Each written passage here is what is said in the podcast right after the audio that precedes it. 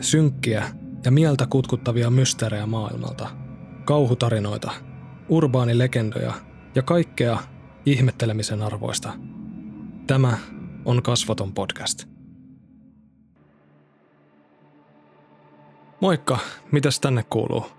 Tässä on nyt sellainen tilanne, että mä joudun tämän videon jälkeen lähtemään semmoiselle retkelle. Tai en mä nyt tiedä, että mikä se oikeasti on. Mutta ne lupas mulle, ettei mun videojulkaisurytmi viivästy kuin ehkä viikolla. Oon pahoillani, mutta niiden mielestä mun pitää ehdottomasti lähteä mukaan. Ja voin kertoa, että ne osaa olla varsin itsepintaisia tapauksia. Joten kutsutaan tätä vaikka eräänlaiseksi lomaksi. Jos kaikki menee hyvin, niin seuraava video tulee sitten kolmen viikon kuluttua. Nyt kun on saatu tämä ilmoitus alta pois, niin siirrytään pikkuhiljaa videon aiheeseen. Tuntuuko sinusta joskus siltä, että kaikista oudoimmat asiat tapahtuvat silloin, kun olemme yksin tai pienellä porukalla ja eristyksissä muusta maailmasta? Laukkaako mielikuvituksemme silloin kovempaa tahtia? Vai virittyykö keho ja mieli normaalia tarkemmaksi silloin, kun tilanne sitä vaatii? Nämä seuraavat tarinat ovat kasvottomien kokemuksia, joita he ovat jakaneet nettiin meidän muiden iloksi ja kauhuksi.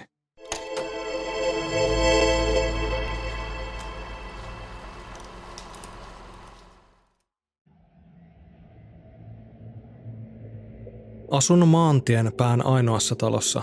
Muuten siellä on vain laidunmaata ja kansallispuistoa useiden kilometrien laajuudella. Aamuyön aikoihin kolme suurikokoista koiraani ryhtyi haukkumaan täysin mielipuolisesti, joka lennätti minut ja mieheni ylös sängystä ja tarkistamaan karjan, olettaen, että kojootit olivat löytäneet tilalle. Ennen kuin ehdin saada edes kenkiä jalkaan, kuulimme mutinaa ulkoterassilta. Mieheni nappasi nopeasti kiväärin kainaloon, ja kuka ikinä ulkona olikaan, alkoi koputtamaan oveen. Koputus ei ollut kiireellistä, vaan sellaista kuin satunnainen vieras olisi tulossa kylään. Näpyttelin puhelimeen jo hätäkeskuksen numeroa, ja mieheni kurkisti ulos ovisilmästä. Ulkona seisoi nainen, jotakuinkin kaksikymmentä kolmekymmentä ikävuoden tietämillä, odottaen kärsivällisesti muutaman minuutin ajan, ja koputtaen sen jälkeen hellävaraisesti uudelleen, vailla levottomuutta tai aggressiota. Mieheni sanoi hänelle, "Rouva, poliisit ovat tulossa. Jos tarvitset apua, he ovat täällä muutaman minuutin kuluttua. Voit istuskella ja odottaa pihakeinussa, mutta jos siellä on ketään muuta sinun lisäksi, me olemme aseistettuja, emmekä epäröi ampua, mikäli kukaan yrittää talon sisään." Mieheni mukaan nainen oli vastannut hymyn tapaisella, ei mitenkään karmivasti, vaan aivan kuin hän olisi ollut vain ilahtunut siitä, että koputus oli herättänyt talonväen. Sitten nainen sanoi, "Ei se mitään, halusin vain ilmoittaa teille, että se, joka on metsässä, on tulossa, ja hän on täällä piakkoin. Toivotan onnea." Mieheni kertoi, että nainen oli sitten kääntynyt ympäri ja tepastellut pois pihatietä pitkin, kuin maailmassa ei olisi huolenhäivää.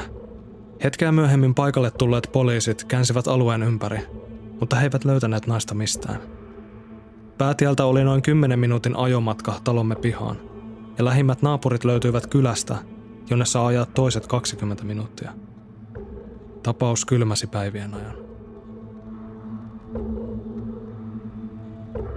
Tämä osio keskittyy kokemuksiin, joissa ihmisiä on löydetty yllättävistä paikoista ja oudoissa olosuhteissa. Osio sisältää useamman tarinan. Tapasin vaeltaa usein yksin. Kuumottavin asia, jonka olen nähnyt, oli toinen ihminen maastokuvioidussa asussa, joka piilotteli metsäpolun sivussa puskien ja puiden takana ja selkeästi tarkkaili ohikulkijoita. Metsästys ei ollut sallittua tällä alueella. Siellä oli vain muutamia vaellus- ja maastopyöräilyreittejä ja monia mahdollisuuksia samoilla pois poluilta. Eikä hän ollut edes kalassa. Tässä kohtaa minun ja joen välissä oli vain muutama metri tiheää kasvillisuutta. Esitin, etten olisi nähnyt tyyppiä. Kävelin hetken matkaa, otin puhelimen esiin, soitin yhdelle tutulle ja pidin linjan auki niin pitkään, kunnes olin takaisin ihmisten ilmoilla. Olin siihen asti kulkenut metsissä tuntienkin ajan melko itsevarmasti, mutta nykyään kannan puukkoa mukana. Jo pelkkä tietämättömyys riittää siihen, ettei tunne oloaan turvalliseksi. Tuo tyyppi oli maannut äänettömästi metsäpolun vierustalla, minun ja joen välissä, mutta katse kohti polkua. Jos en olisi kääntänyt päätäni juuri oikeaan aikaan, en olisi koskaan huomannut häntä. Juuri se teki siitä niin karmivaa. Olin syrjäisellä alueella tutkimassa erilaisia organismipopulaatioita, joita elää vuoristopuroissa. Eräänä aamuna vanhempi mies ylitti puron, jossa olin työskentelemässä. Me molemmat jäädyimme hetkeksi paikallemme, ja sitten hän jatkoi matkaansa. Hänellä ei ollut mitään varusteita mukanaan, ja lähimmälle hiekkatielle sai patikoida noin kaksikymmentäviisi–kolmekymmentä kilometriä. Pointtina siis, ettei hän ollut vain satunnaisella kävelyretkellä. Olin vaeltamassa syrjäisen, jo kauan sitten hylätyn kylän jäännösten ja sitä ympäröivän alueen läpi. Jotta pääsee niin syvälle metsään kuin missä sillä hetkellä olin, joutuu kävelemään purojen ylle kaatuneiden puiden ylitse kolmesta eri kohdasta. Olin juuri ylittämässä kolmatta tällaista niin sanottua siltaa ja edennyt noin kahdeksan kilometriä metsän siimekseen, kun katseeni kohdistui edessäpäin johonkin siniseen. Siellä oli mies, vähintään kuusikymmentävuotias, yllään siniset satiinipyjamat, joka istui puussa. Mitä lähemmäksi kävelin, sitä kovempaa hän nauroi. Se ei ollut mitään mielipuolista naurua, mutta päässäni soi hälytyskellot siitä huolimatta. Hänellä ei ollut kenkiä jalassa, ulkopuolisesti hän näytti siistityltä. Nyökkäsin hänelle kohteliaasti ohikulkiessa, ja hän vain jatkoi nauramista. Sitten nauru lakkasi. Käännähdin ympäri, ja mies oli poissa. Katosi ilman oksien pauketta, lehtien rahinaa tai mitään. Hän oli vain poissa. Koko jutusta tulee edelleen omituinen fiilis. Sijainti oli melko karun patikoinnin takana ja hyvässä kätkössä. Harva seikkailee tuolla alueella niin syvällä kuin minä sinä päivänä. Ei mitään hajua, mikä homma se oli.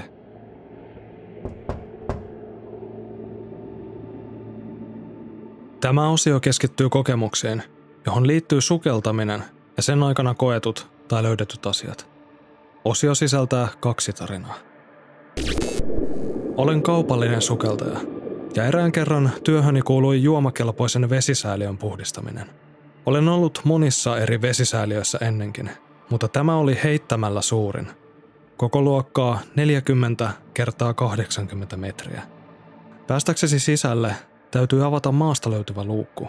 Säiliö sijaitsee maan alapuolella ja laskeutua tikapuita alas. Luukku oli säiliön kulmassa, ja kun olit säiliön vastakkaisessa kulmassa, oli täydellisen pilkkopimeää, ja voit vain toivoa, ettei taskulamppu petä matkalla. Olin noin puolessa välissä läpi kolmen tunnin sukellusta, kun taskulampun virta alkoi yhtäkkiä heikkenemään. Katsoin, kuinka valokeila muuttui kapeammaksi ja himmeämmäksi, kunnes lopulta se katosi kokonaan.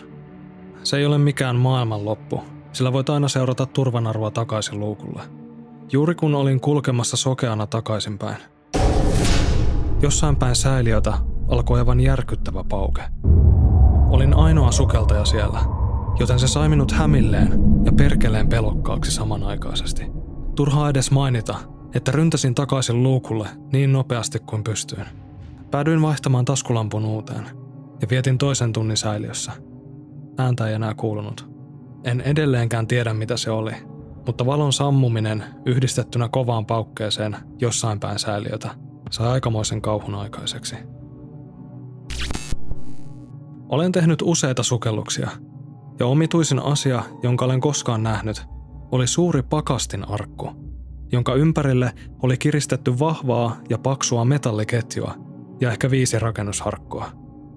Se oli todella, todella ruosteessa, ja pakastimen täytyy olla yli kolmekymmentä vuotta vanhaa, ehkä jopa enemmänkin. Se oli noin kaksikymmentäkahdeksan metrin syvyydessä, Vancouverin saaren läheisyydessä, Kanadassa. Tilanne antoi minulle ja muille sukeltajille pahaenteisiä väristyksiä. Tallensimme G P S-sijainnin, kirjasimme ylös koordinaatit ja ilmoitimme asiasta poliisille. Saimme myöhemmin tietää, mitä lukitun pakastimen sisältä oli löytynyt, sillä yksi sukeltajista tunsi paikallisen poliisin. Pakastimen sisällä oli kymmenen posliininukkeja. Näin sivusta sanottuna olisi ollut melkein parempi, jos pakastimesta olisi löytynyt ihan vaan tavallinen ruumis.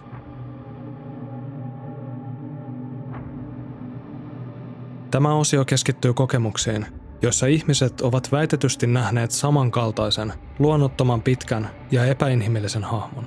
Osio sisältää useamman tarinan. Olin kerran retkeilemässä yksin Suomen maalaismaisemissa, kävelymatkan päässä leirintäalueelta, ja päätin pysähtyä järven rannalle. Istuin alas kuun valossa, puiden ympäröimänä, ja hetken ajan tunsin oloni hyvin rauhalliseksi. Huuhdoin naaman vedellä ja virkistin itseäni. Sitten, vietettyäni jonkin aikaa vedenpintaa katsellen, vilkaisin ylös vastarannalle ja näin siellä todella pitkän hahmon. Se ulottui ainakin puoleen väliin puiden korkeutta. Se oli todella laiha ja olen melko varma, että sillä oli sarvet päässä ja todella pitkät sormet. En usko, että se katseli minua. En tiedä, oliko kyse vain univajeesta tai jostain, mutta muistan, että jähmetyin paikalleni hetkeksi, ennen kuin lähdin juoksemaan takaisin leiripaikalle. Minä aidosti muistan nähneeni jotain. Se oli suurikokoinen ja kammottava, mutta olin todennäköisesti vain väsynyt ja kuun valotemppu oli kustannuksellani. Oliko se kokonaan musta? Olin itse yhtenä yönä ajelemassa, kun näin silmäkulmasta sellaisen pitkän hahmon, varmaan kaksi ja puoli metriä, ja se vain helvetti sprinttasi autoa kohti. Näin miten se työnsi puiden oksia sivuun juostessaan minua kohti. Se vaikutti myös todella laihalta ja oli hyvin lähellä saada auton kiinni. Tämä tapahtui Uudessa-Seelannissa. Tämä on outoa, sillä serkkuni kuvaili jonkin samankaltaisen jahdanneen häntä, kun olimme nuorempia. Isäni ja serkkuni isä olivat rannalla, joka sijaitsi lähellä kesänviettopaikkaamme, ja serkku oli halunnut liittyä heidän seuraansa. Kello oli noin yksitoista illalla, ja oli jo pimeää, ja vietimme aikaa porukalla, enkä itse oikein innostunut ajatuksesta. Hän lähti sitten yksin matkaan, ja noin viidentoista minuutin kuluttua palasi juosten takaisin metsäpolkua pitkin, ja kaatui sylimme itkuisena ja räkäposkella.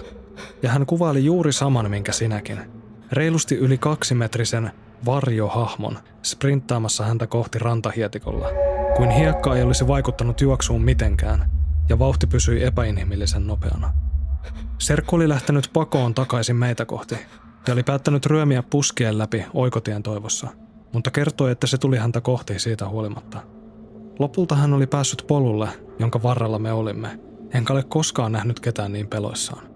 Me muut heitimme jutun hieman vitsiksi ja sanoimme, että hän oli nähnyt omiaan, varjon, hevosen, mitä tahansa muuta kuin helvetti pahantahtoisen henkiolennon, tai mitä hän ikinä kuvittelikaan.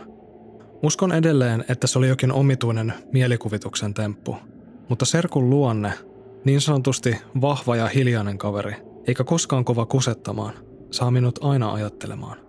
Vielä tänäkin päivänä, jos mainitset asiasta serkulleni, hän muistaa sen täsmälleen samalla tavalla. Hän on itse vakuuttunut, että se tapahtui, eikä ajankulku ole saanut häntä rationalisoimaan siitä mitään muuta. Outoja juttuja. Kiitos katsomisesta. Meidän yhteinen aika alkaa olla tältä erää lopuillaan. Toivottavasti viihdyit videon ja tarinoiden parissa.